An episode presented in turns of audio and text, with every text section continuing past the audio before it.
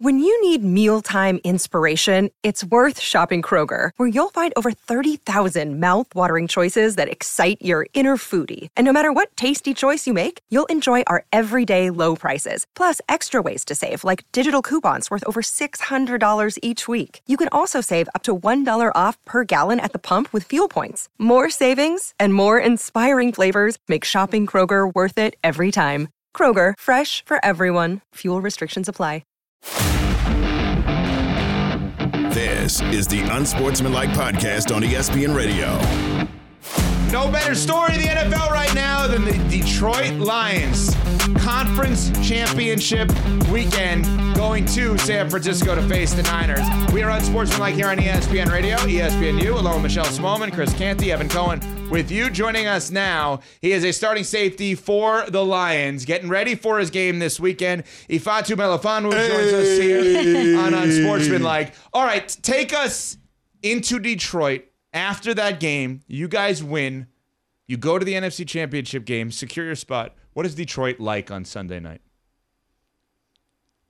Uh, it's crazy. Um, it's just a crazy feeling. It's a crazy environment. Just um, on the field, in the locker room, you step outside, any anywhere you go outside. Like I was at the Pistons game yesterday, and it was honestly just an unreal and just crazy atmosphere.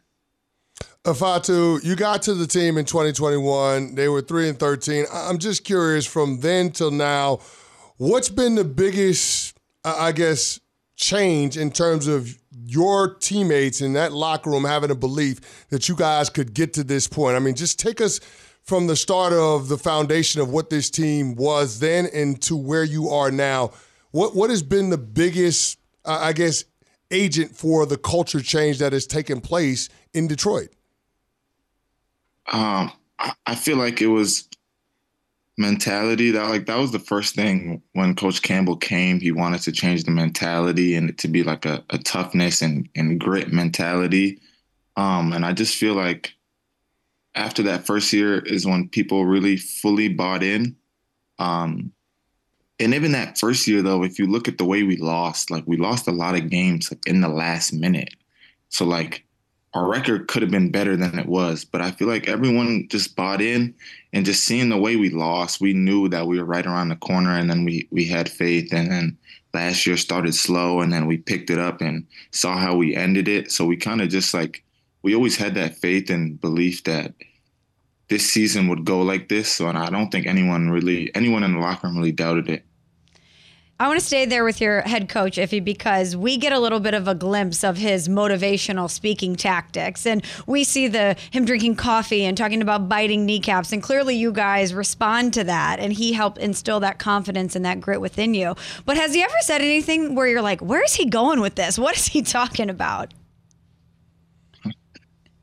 um, nah, like all his all his speeches are kind of like that. Um, there has been a couple times where like he'll say something and we're like, well, like where is he going with this? But it'll be funny at the end, like it'll be funny and we'll all be in the team meeting laughing. But mo- honestly, most of his speeches are like that. I feel like even when he's not even trying, it's just like it just it's like a motivation speech when he's not even trying. Like it's just what he believes and how he feels, and he does a really good job of motivating all of us. Talk with Ifeatu Melifonwu here on Unsportsmanlike on ESPN Radio, presented by Progressive Insurance. When you of the Lions, they're starting safety, getting ready for the Niners this weekend. When you think back to what this year has been, did it start last year? Did it start on that Packers game, Sunday Night Football? It felt like a playoff game. We're all sitting there. Green Bay has a winning in. If you look at the totality of it, is that when this all kind of started for you guys? Mm, no, to be honest, I really think it started before that. I think it started, like I said, we always had that that belief since my rookie year, but I feel like it really started when we got on that winning streak. Um, mm-hmm. We started off one and six, and then we won eight of the last ten. So it wasn't just that Packers game, to be honest. It was it was way before that, because um, we played that Packers game like we was either gonna go to playoffs or we was gonna knock them out. But I just feel like it started way before that. Ifeatu, as you guys get ready for the conference championship game in Santa Clara, what are some of the challenges that you guys have front and center from the San Francisco 49ers offense? What are some of the things that you guys have to specifically do as a defense in order to give your team a chance to win that game? Well, obviously, like without saying too much, you know, they're a good team. Um, you know, good quarterback. Obviously, Christian McCaffrey. They got good receivers, Kittle, and um, and their defense is really good. So honestly, like without saying too much, it's going to be a challenge on both sides. Even special teams, they're really good. Um, it's just going to be a challenge. We just got to stick to what we know, stick to our coaching. Um, you know, I guess limit limit uh, self-inflicted wounds and stuff like that, and I think we'll be all right. I want to talk about your season specifically, Iffy, because you had a really big jump this year. You took a really big uh, step in your growth process. And obviously, health always plays a factor in things like this. But what allowed you to make that leap in your career and in your performance this season?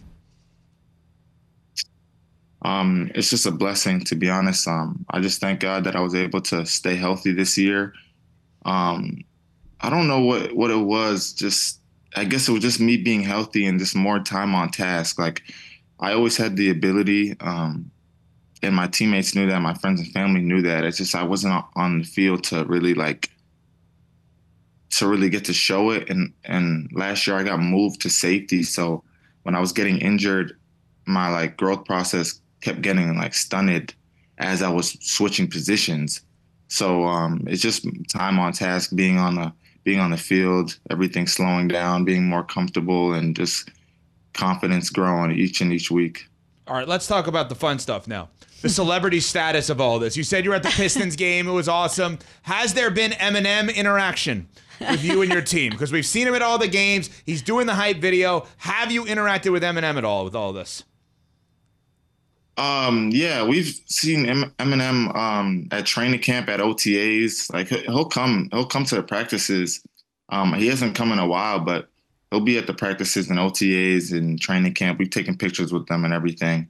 Um, I don't know when he'll come again, but yeah, we definitely interacted him with them with them already. Efi, your brother has a Super Bowl championship with the Patriots. I, I, mean, right now he's got the bragging rights. How important is it for you to catch up and match him with the total number of Super Bowls? I'm just saying that's what's going on. That's what we see. How important is it for you to get a Super Bowl to have bragging rights between you and your brother?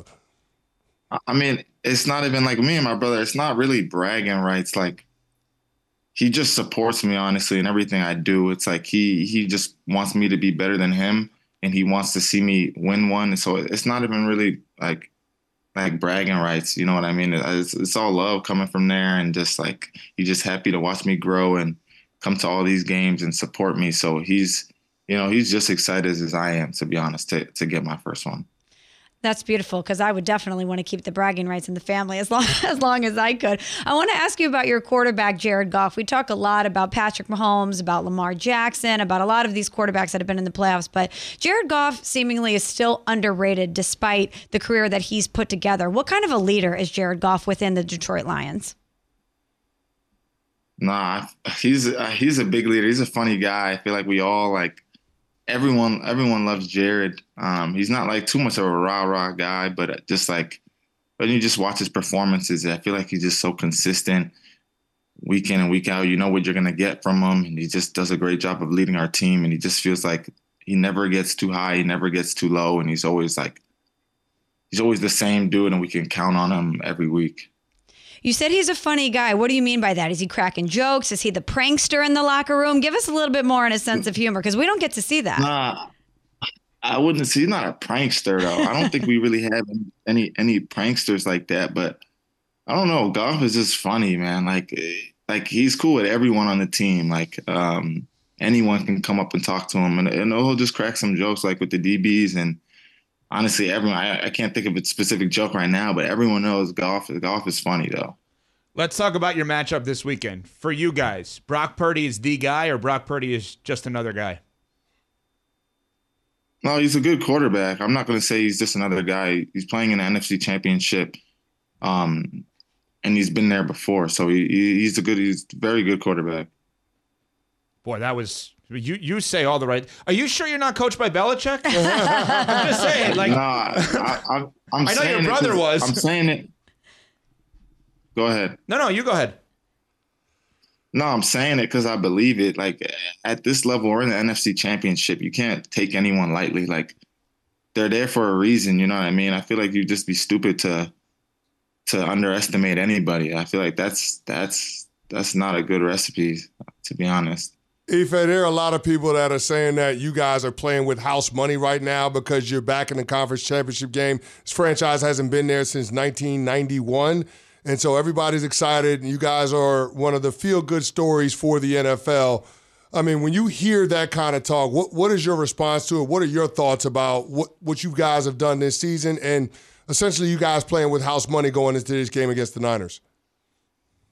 I mean, yeah, I've, I've heard that. And I guess that's kind of like, you know, how the fans feel because, you know, they haven't experienced something like this. Um, but for us, like, we're trying to go win it. Like, it's not just, obviously it's exciting to be here and we made it, but we're like we're trying to go win it as well. It's not just like oh, you know, we made it this far, we're happy. We didn't just come this far to come this far. So, I mean, I I, I get all that from the fans' perspective, and but we're trying to go get it though.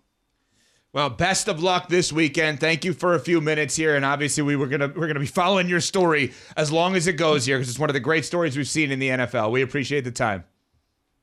Thank you. I appreciate it. All right, there he is. Ifeatu Melifonwu, of course, the safety for the Detroit Lions. I am one of those people that believes they're playing with house money, and I'm going to tell you why. I think when you look at a conference championship game and you think about if they lose, are the coach or the quarterback in question in any way, shape, or form? And for me, absolutely not. If they lose on Sunday at San Francisco, Dan Campbell's the guy, Jared Goff's the guy. If San Francisco loses, Smalls has already questioned the narrative of Kyle Shanahan. You've already questioned the narrative of Brock Purdy, CC. If um, Baltimore loses, we know that ridiculously people are questioning Lamar. If Kansas City loses, nobody's going to question Mahomes, but people are going to question whether or not Andy Reid could potentially walk away, retirement, whatever it may be. How are you? Hell, people are going to ask that question if he wins. if he wins too. Yeah, good point. Yeah. Right. so maybe, but I don't think you can waste years in Mahomes' prime, which sure. they're not obviously because they're there.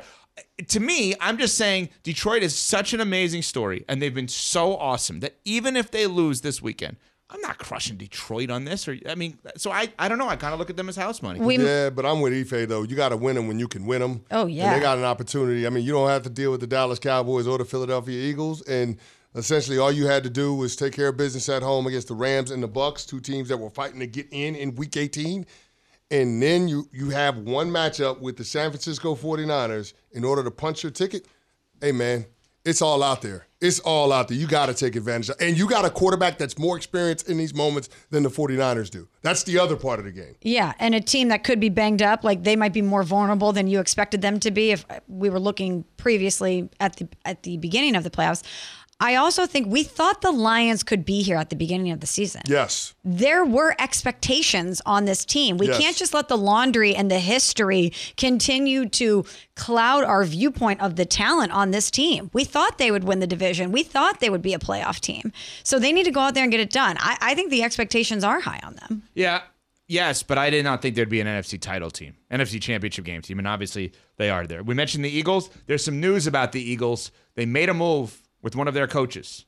Not necessarily who you think. We will get to that coming up. It's Unsportsmanlike on ESPN Radio. Have you ridden an electric e bike yet? You need to check out Lectric E Bikes today, the number one selling e bike in America. Two things stand out that bikers love about Lectric. Number one, the majority of their models come pre assembled, so you don't need to be a bike savant to ride them. Number two, Lectric wants to empower riders to spend more time exploring outside on their bikes, so they've made range a priority. Long range batteries allow riders to hit typically around 65 miles of range or up to 150 miles on some models. Bonus Lectric has purposefully priced their bikes to be affordably awesome, so you don't have to break the bank to get these sweet rides. See why people who have made the switch to electric bikes have fallen in love with biking again by visiting lectricebikes.com. That's L E C T R I C ebikes.com. We all know breakfast is an important part of your day, but sometimes when you're traveling for business, you end up staying at a hotel that doesn't offer any. You know what happens? You grab a cup of coffee and skip the meal entirely. We've all been there. But if you book a room at La Quinta by Wyndham, you can enjoy their free bright side breakfast featuring delicious baked goods, fruit, eggs, yogurt, and waffles. And really, who doesn't want to start their day with a fresh hot waffle? Tonight, La Quinta, tomorrow, you shine. Book direct at lq.com.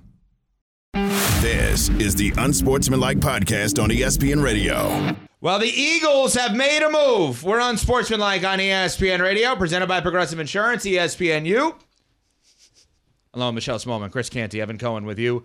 It is not the move that I think a lot of Eagles fans necessarily were hoping for. Sorry. Uh, it is not your head coach. Offensive coordinator Brian Johnson looks like he has been uh, let go. The report from uh, Derrick Gunn uh, was the initial reporter on this. And this is now the second straight offseason, different reasons. The Philadelphia Eagles are looking for a new offensive coordinator and defensive coordinator. Last offseason, for all the right reasons. You go very far, you go to the Super Bowl, you get both of your coaches hired by NFL teams as head coaches. Jonathan Gannon, your defensive coordinator, gets the Arizona job, and Shane Steichen, your offensive coordinator, gets the Indy job. In this case, you went through two defensive coordinators during the season. Sean Desai gets fired. Matt Patricia contract expired. He's out. Now Brian Johnson, offensive coordinator, who had interviewed for for head coaching jobs with different teams, he's now not going to be brought back. And we are awaiting the big presser tomorrow between Sirianni and uh, the general manager uh, Howie Roseman in Philadelphia. Second straight year, two new coordinators, guys. Yeah, my first thought is about Jalen Hurts and how having another coordinator is going to impact him and his progression. We see a, a lot of times with young quarterbacks that having that churn at the signal uh, impacting the way that they go out there and their scheme and all of that. I just wonder how this might impact him moving forward to have yet another coordinator there. Yeah, it, it's really curious to me what's happening right now in Philadelphia because it feels like it's a consolidation of power with Howie Roseman right now, their general manager. Because this situation in keeping Nick Sirianni as the head coach, but getting rid of all of his lieutenants, and then all of a sudden going out and getting Frank Reich potentially as your offensive coordinator, or hiring Ron Rivera potentially as your defensive coordinator, it just feels like they're flanking Nick Sirianni with former head coaches and strong personalities, but it only serves to make sure that the most important and most powerful figure when it comes to decision making power within that organization ends up being Howie Roseman. All right, let's play a round of NFC East Choose Your Own Adventure. This is what I would like for you guys to answer. Which one would you rather? Would you rather be a lame duck coach, one year left on your deal, but allowed to do it exactly how you want to do it? Or have years left on your deal with two former head coaches brought in as your coordinators? I'd rather be Mike McCarthy. Me too. I'd rather do it my way. I'd rather do it my way. So you want Sinatra? You want to go Sinatra? I mean, think one. about think Sinatra. about it. If if this team struggles at all this year, Dallas. You're saying? no, I'm not talking about Dallas. I'm talking about Philly. if the Philadelphia Eagles struggle, they are going to fire Nick Sirianni in the middle of the season and elevate one of those coordinators because both of both of them have previous head coaching experience. Both of them have been head coaches at multiple places. If those are the two, which we're assuming that they will hire. I'm, I'm, ex-head I'm, I'm just, I'm just, I'm just Yeah. throwing it out there. It just feels like this. This feels like a situation where they're they're teeing it up for you know Nick Sirianni to be the fall guy if this team doesn't reach expectations. And, and if that's going to be end up being the case, if the leash is going to be that short, then why even allow him to come back and be your head coach in 2024? That's the part that doesn't make any sense to me. I can't figure it out either because there are a lot of interesting candidates out there right now that would probably be very interested in your head coaching position, given the talent that you have. And if you're going to set him up to potentially have a quick release, then why not just make the move now? Like, don't go the Brandon Staley route where you're waiting for him to fail yet again. But let me ask you a question, Smalls, because we've been operating under the assumption because of the talent on the roster, the draft space, the draft picks, the cap space, that the Eagles would be an attractive job.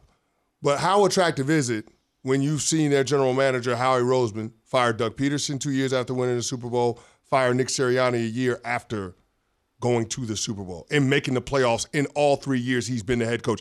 All of a sudden, how attractive is that job to a prospective candidate? That's the part that I'm not quite sure on because, again, I go back to the Chip Kelly years in the mid 2010s. Howie Roseman was a figurehead. He, he had no power. Chip Kelly had final say over the roster. Chip Kelly coached it. It was all his people. Everything that was done in the organization was Chip Kelly. Once Chip Kelly was removed, Howie Roseman got that power back, and it, and it feels like he has never, ever, you know, been collaborative in terms of sharing some of that power in order to, you know, put the team in the best position to have sustained success. Now, they've run into it with some really good decisions that they've made as an organization. Sure. You know, I mean, they paid Carson Wentz, wasn't a great decision, but you drafted Jalen Hurts, that offset that. You know what I mean? You went out and you made the swing, you got A.J. Brown, you took Jalen Hurts to a different level. Nick Sirianni had a really good staff that he built out, so you benefited from that and going to a Super Bowl. Now it feels like the part where you're curious as to whether or not Howie Roseman, even if he were to move on from Nick Sirianni, could get his pick of the head coaches that he would think could take this team back to a Super Bowl. I'm not quite sure that that ends up being the case, especially if you're a coach that has options. Going back to that Super Bowl, put the deodorant on a lot of that situation with Doug Pederson too, because if you remember, did. there were a, there was a lot of tension, there was a lot of politics internally, there was a battle over Carson Wentz. I remember the reporting coming out afterwards about how Doug Pederson was questioned all the time, about how uh, the GM and ownership were involved in the decision making, and there there was a lot of friction and not a lot of cohesion there, and they chose to move on from him bringing in Nick Sirianni and going to the Super Bowl in short order does a lot to f- help us forget about that. But then if you kind of have the cycle repeat itself yet again with Nick Sirianni, even with a lot of talent, I think we're looking at that job a little differently. Here's the craziest thing. Maybe the worst team in the NFC East has the best job right now. And I can't believe I'm saying The that. Commanders? Washington, Think about it. yeah. Philly and Dallas are significantly better than the Giants and the Commanders. Nobody's arguing that. But Dallas, we have portrayed that job, I think, fairly as Mike McCarthy is not getting a vote of confidence. He's just allowed to finish his contract right And now. And now you have infighting with your leaders in the locker room. Well, their families too. But uh, Yeah. And, and the Eagles were portraying this as we're going to really work hard to bring in your replacements next to you. And you're going to have to watch as they try to, not try to actively, but potentially replace you. So, Washington, new ownership. Bob Myers, former Warriors executive, now our teammate at ESPN, brought in to consult, which means how do you bring joy to the franchise? And I use that word specifically because that is the pillar of the Warriors. They want joy within the franchise. And you have the number two pick in the draft, and you have a no, no a, a whole new way of going about things. Meanwhile, Brian Daboll, head coach of the Giants, has infighting last year with his defensive coordinator. They don't really have the solution at the quarterback position. And oh, by the way, the greatest coach of all time, and Bill Belichick is sitting there. And I have always believed, as a Belichick lifer, the only other coach, if he ever left the Patriots willingly, which he did not, if he ever left the Patriots willingly, that he would ever want to coach the other team would be the Giants. So maybe the Commanders are just the job you want in the NFC East right now. The job, not the team. And there's a difference, right? When you say that. but that team is not that far off, though. You thought maybe with I don't think I don't think that team. Is, I don't think yeah, that team is that could've been a far off. Team. I don't think that team is that far off. So are you in agreement? Best job in the NFC East, maybe that job. I'm not going to say it's the best job because you you're still a ways off when it comes to the overall talent. But if I'm buying stock in these teams over the next five years, I'm loading up on Commander Yeah, stock. Here's- yeah. here's buy what- low, uh, buy low. I'm lo- I'm loading up on Commander stock. yeah, if here's we're talking way of saying it. longevity, Yeah, if we're talking the next five years, yeah, I'm buying up Commander stock right now. Maybe the better way of saying it is whoever's going to be the coach of all four of those teams in the NFC East to start game one next year. I had to say to you, which one is the most likely to be there five years from now? It's whoever's the commander's coach. No doubt. I completely agree with that wholeheartedly. I'm buying stock on that too. Wholeheartedly. Very quickly, I No want to answer one other question. We asked about the Eagles if it's an attractive job, and it, immedi- it immediately took me to something that Adam Schefter said with us in the 7 a.m. Eastern hour today about why organizations may be tentative when it comes to Belichick. you know, when you're hiring Bill Belichick, you're getting the greatest coach in league history, but you're also getting, okay, well, he wants his system and he wants his guys and he wants it his way. And that might not necessarily make everybody, uh, or that might not be as appealing to certain people in an organization as it would be others. So, you know, there are a lot of voices that have a say about whether an individual is hired. Um, would some of them feel threatened if Bill were in the building? Would some of them be as comfortable? Would some of them be welcome to all the changes that he would implement? These are questions that are going on. And that may be your answer as to why the Philadelphia Eagles are not making a change because they don't want someone else coming into the building to take over. That's exactly it. I, I went back exactly and found the article in the Athletic that did a great job of chronicling the the ending of Doug Pederson there. And I'm just going to read you one quote, and you tell me if this sounds like a place Bill Belichick would like to be. Doug Pederson was ridiculed and criticized for every decision, one source, source told The Athletic. If you won by three, it wasn't enough. If you lost on a last second field goal, you're the worst coach in history. That's what was coming to Doug Pederson internally about the results. We're Unsportsmanlike on ESPN Radio. Hi, it's Mike Greenberg letting you know ESPN Bet is ready to take you through all the biggest sports moments this spring. The official sportsbook of ESPN has exclusive offers and markets from Scott Van Pelt, Stephen A. Smith, and me, plus many more. From the playoff intensity to finally getting out to the ballpark, there's no better time for sports fans. Sign up today. New users get a bet reset up to $1,000 in bonus bets if your first bet doesn't win. Download ESPN Bet today. What a play! Must be 21 plus and present in select states. Gambling problem? Call 1 800 GAMBLER. Terms and conditions apply. See app for details. For the ones who get it done, Grainger offers high quality supplies and solutions for every industry, as well as access to product specialists who have the knowledge and experience to answer your toughest questions. Plus, their commitment to being your safety partner can help you keep your facility safe and your people safer. Call clickgrainger.com or just stop by. Grainger for the ones who get it done. This is the Unsportsmanlike Podcast on ESPN Radio. It's time for Canty's NFL Power Rankings.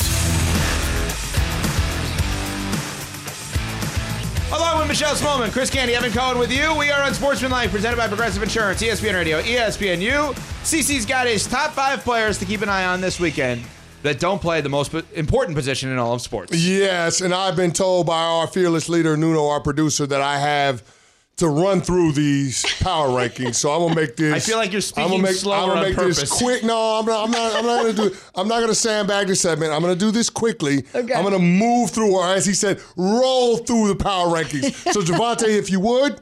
Number five. Chris Jones, defensive tackle for the Kansas City Chiefs. A lot of people know him for his pass rush prowess, but in conference championship game weekend, they're going to need his ability to be able to stop the run. That Chiefs front seven got bullied, pillar to post.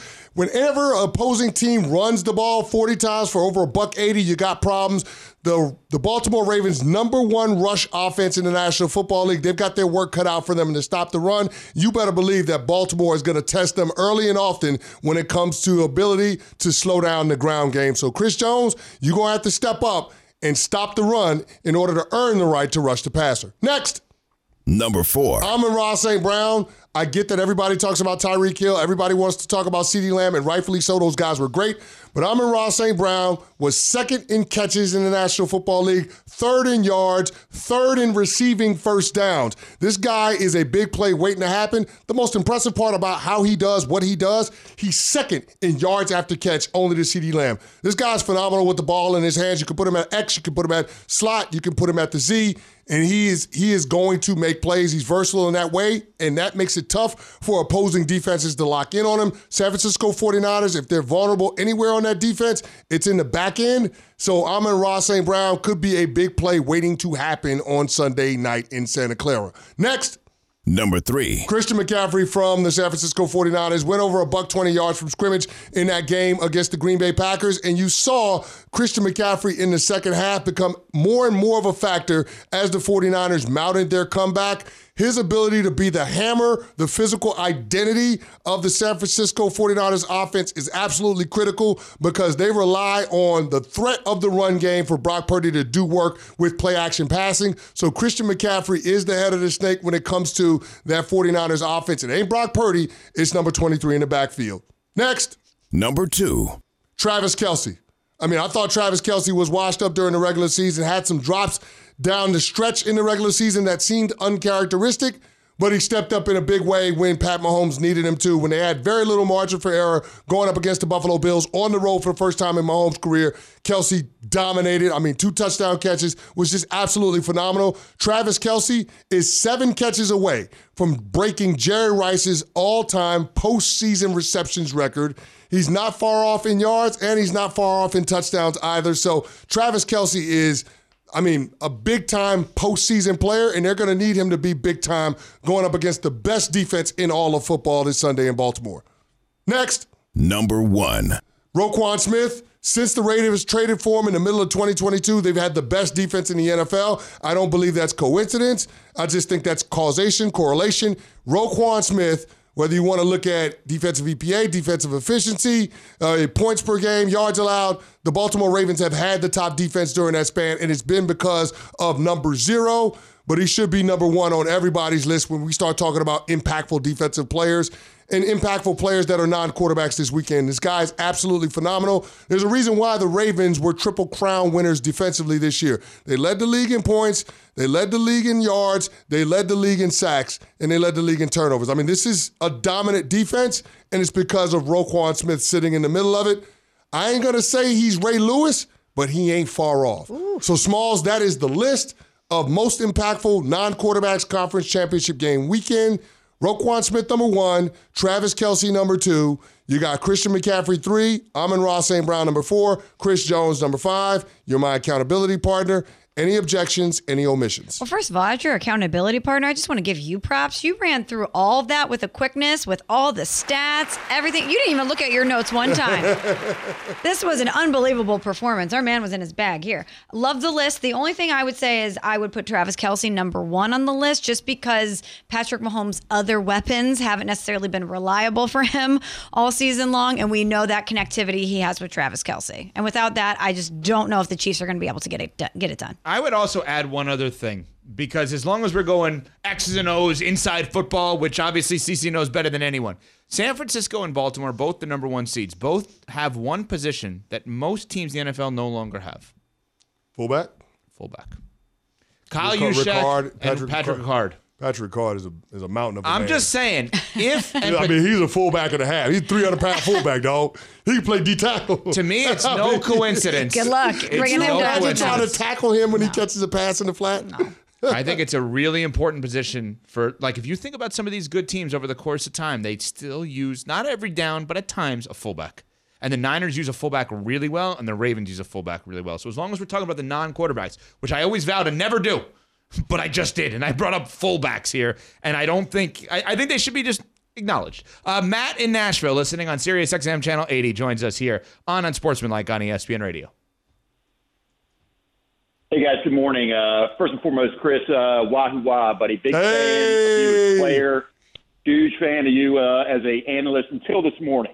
Oh, I, I just, I, you're, you're, way off on. It was Josh a good run. Allen. Good run. Way good off run. on Josh Allen. Now here, hear me out. Hear me out we can appreciate the greatness that is Josh Allen, but recognize he's not Patrick Mahomes. And I think we can't—you know, we, we can differentiate between the two, right? A quarterback's job is to elevate the people around him, make them better. Josh Allen did that. They did not come through for him. He had three bombs that he put out there on a platter and the one spot where Buffalo may have had the advantage was wide receiver one. And Stefon Diggs came up small. So I don't ever want to hear him complain about not getting the ball in big moments because he failed when it mattered the most. And then he set up the kicker for a 40 year old, a 40 yard chip shot. He missed it. It's all about moments. Nobody mentions the dime he threw at the front of the end zone to take the lead. And one thing, if Mahomes loses that game because of the Mecole Hardman fumble through the end zone, are we going to bash Mahomes? No, we're going to make the not excuse the fact that that play mattered. Okay, Buffalo's got to step up. They got to help Josh Allen. He did everything he could. Maybe left one or two plays that he could have had on the field. That does not mean he's not great. He's not Mahomes, but he's certainly on the Burrow and Lamar Jackson level. In fact, he's had significantly more success postseason wise than Lamar. And that's it. Hey, buddy, guys, love you very much. Appreciate you. Appreciate the show. I'll hang up. All right. I mean, that was. I don't agree with everything he said, but that no, was. No, I don't agree with anything that he but said. But that was at least a fair, reasoned, logical. Hey, I'm going to explain it this way kind of take. But again, when you're putting it on the same level as Burrow and Lamar, that's when you lose me. Because, that's when you lose me. And here's the other thing: we talked about Josh Allen making great plays in that game. We talked about the throw to Khalil Shakir at the end of the third quarter in right. the front pylon of the end zone. We talked about that. We did. It's not like we didn't mention it. I, am not sitting here blaming Josh Allen for their loss. What I'm saying is the head coach gave Josh Allen the ball in the fourth quarter and said, hey, go win the game, and he couldn't win the game. That, that's what I'm saying. In those situations, that's what Andy Reid does to Pat Mahomes, and guess what? They go out there and they win the game. Time and time again. You know, you know Pat Mahomes' record when trailing by seven in a postseason game? It's eight and two. When trailing by seven in a postseason game, his record is eight and two. Tom Brady's record when trailing by seven in a postseason game, 10 and 11. Joe Montana's record when trailing in a postseason game by seven, four and six. That shows you how great Pat Mahomes is. Josh Allen ain't even close. As I said, I think he's underrated. Like stop. Let's, like, let's just stop it. Stop it. Stop it. Stop. Stop with the excuse making for Josh Allen. Okay. Stop it. He walked in. It's not like he walked into a dysfunctional situation. Ev, as we were saying during the break, Josh Allen was drafted to a team that made the playoffs the year before. He was drafted in 2018. The Buffalo Bills made the playoffs in Sean McDermott's first year with Tyrod Taylor as the starting quarterback in 2017. That happened. That's his. That's the history. That's the context around it. So he picked up where they left off. Essentially, well, he got them to one round deeper, the divisional round. That's where that's where they seem to tap out. Okay, that's where they're at. Coming up Unsportsmanlike Moment of the Day and Best Bet next on Sportsmanlike ESPN Radio. Hi, it's Mike Greenberg letting you know ESPN Bet is ready to take you through all the biggest sports moments this spring. The official sportsbook of ESPN has exclusive offers and markets from Scott Van Pelt, Stephen A. Smith, and me, plus many more. From the playoff intensity to finally getting out to the ballpark, there's no better time for sports fans. Sign up today. New users get a bet reset up to $1,000 in bonus bets if your first bet doesn't win. Download ESPN Bet today. What a play! Must be 21 plus and present in select states. Gambling problem? Call 1 800 Gambler. Terms and conditions apply. See app for details. We all know breakfast is an important part of your day, but sometimes when you're traveling for business, you end up staying at a hotel that doesn't offer any. You know what happens? You grab a cup of coffee and skip the meal entirely. We've all been there. But if you book a room at La Quinta by Wyndham, you can enjoy their free bright side breakfast featuring delicious baked goods, fruit, eggs, yogurt, and waffles. And really, who doesn't want to start their day with a fresh hot waffle? Tonight, La Quinta, tomorrow, you shine. Book direct at lq.com. This is the Unsportsmanlike Podcast on ESPN Radio. We survived a terrible, terrible moment in our history. The most unsportsmanlike moment of the day. That was terrible. Was not a great look. The most unsportsmanlike moments of the day here on ESPN Radio. Alone, Michelle Smallmon, Chris Canty, Evan Cohen with you, which have been, of course, CC's best bets. Yes. Another heartbreaker last night. what a surprise. No- another no, this was a heartbreaker. Wait, what did you pick? I already forgot. No, so we had Giannis over 11 and a half boards. We had the Bucks winning by nine and a half points. Yeah. It was nine and a half? And they we- won by and- nine. And we had Damian Lillard Jeez. under 38 and a half combined points, rebounds, and assists. And we checked two of the boxes. And the one we didn't get was the point spread. no. Because Marcus Sasser hit a bucket with less than a minute to go, and it made it instead of an 11 point win for the Bucks, it was a nine point win. Oh, my God. And we had it at gosh. nine and a half. It's a heartbreaker, heartbreaker last night. But we're gonna get back on the horse. Hold on. You know what this tells me? What's that? You're due. I'm due. I'm due. You what are about the due. last 100 losses he I'm, had I'm in a due. row? I'm due. But he- when he's that I'm due. close, he's I'm due. due. He's I'm due. due. I'm gonna break through. He's gonna I'm like the it. Dallas Cowboys right now. Oh, don't- I'm don't gonna, say I'm gonna break through. I like the Philadelphia. We're gonna break through. How about this? You're the Detroit Lions. We're the Detroit Lions. It's been a slump. It ain't been 30 years, more like 30 days, but we're gonna break through. Let's not say the Cowboys. It- It's gonna ha- it's gonna happen. It's actually gonna happen for us. Okay, I don't think do it's gonna happen for the Let's Cowboys. it. It'll happen for us. So we're gonna go back to the association. Denver Nuggets on the road taking on the Indiana Pacers. Okay. So far, the Nuggets two and one on this road trip. I Nikola Jokic coming off of a 42 point outburst in their last win.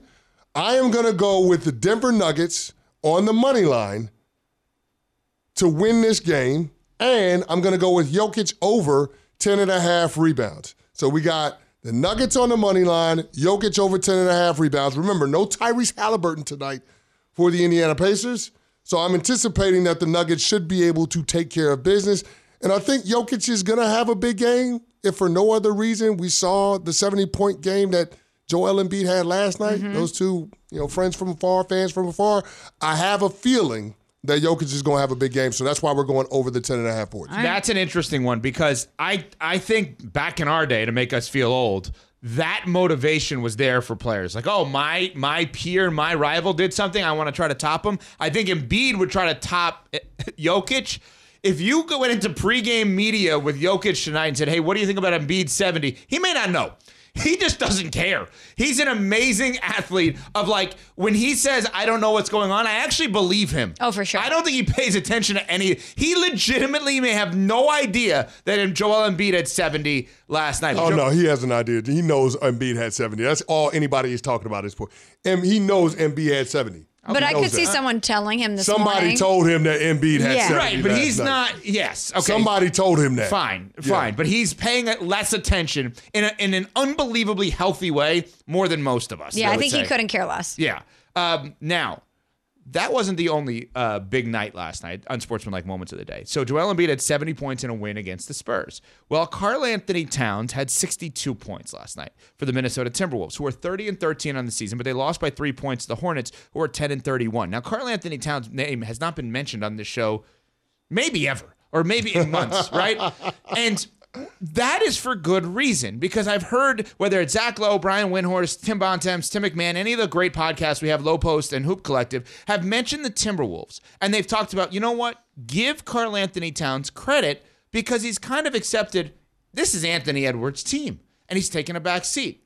Well, last night he dropped 62, and it seems like there was maybe an effort to get him those points, to which the head coach, Chris Finch, post game, not thrilled with what was happening with the Minnesota Timberwolves. Well, I mean, it was an absolute disgusting performance of defense and immature basketball um, all the way through the game.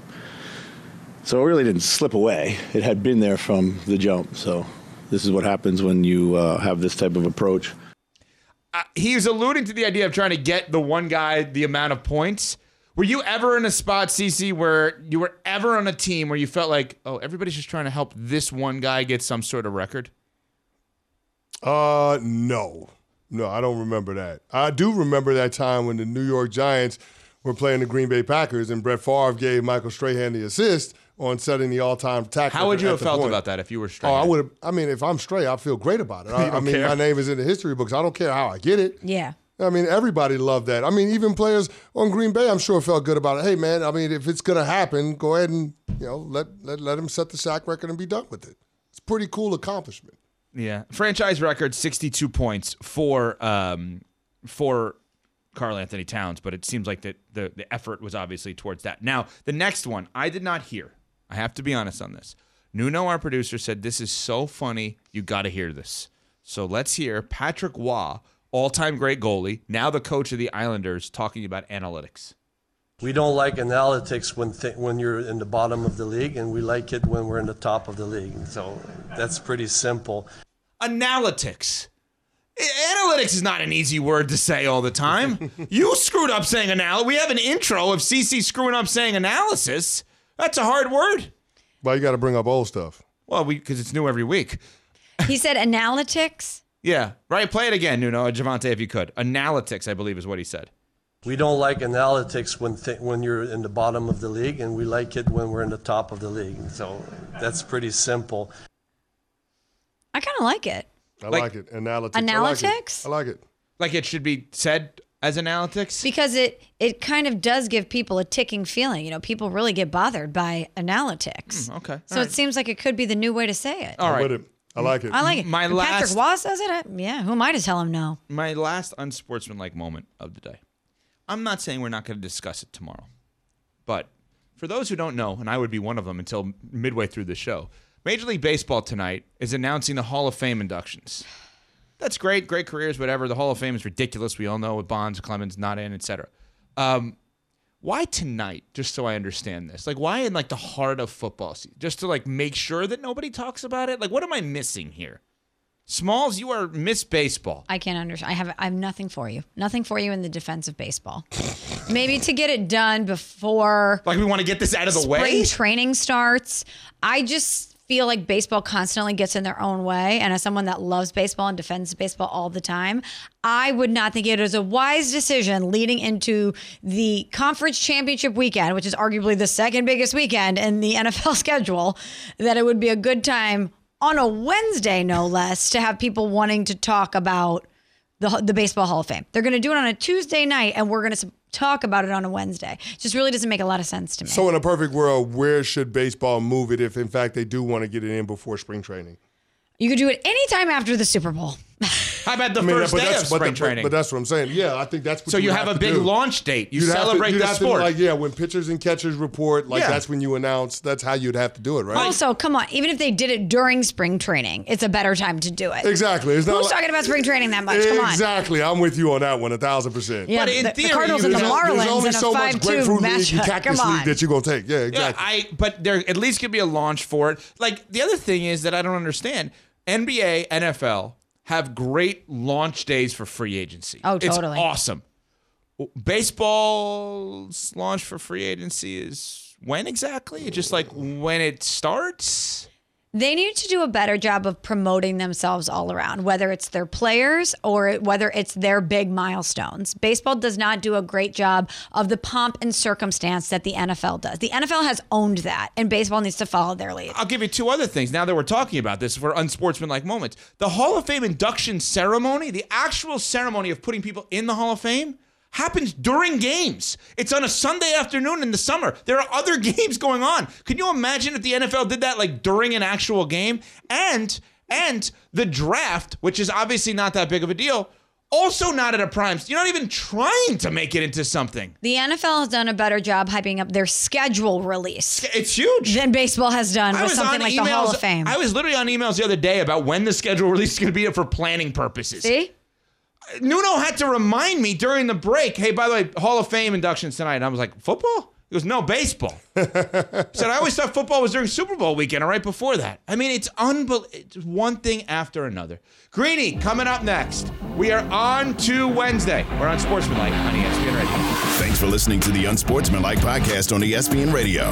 You can listen to Unsportsmanlike live weekdays from 6 to 10 a.m. Eastern on ESPN Radio, the ESPN app, and on SiriusXM Channel 80. You can also watch on E ESPN2 and on ESPNU. Unsportsmanlike with Evan Canty and Michelle.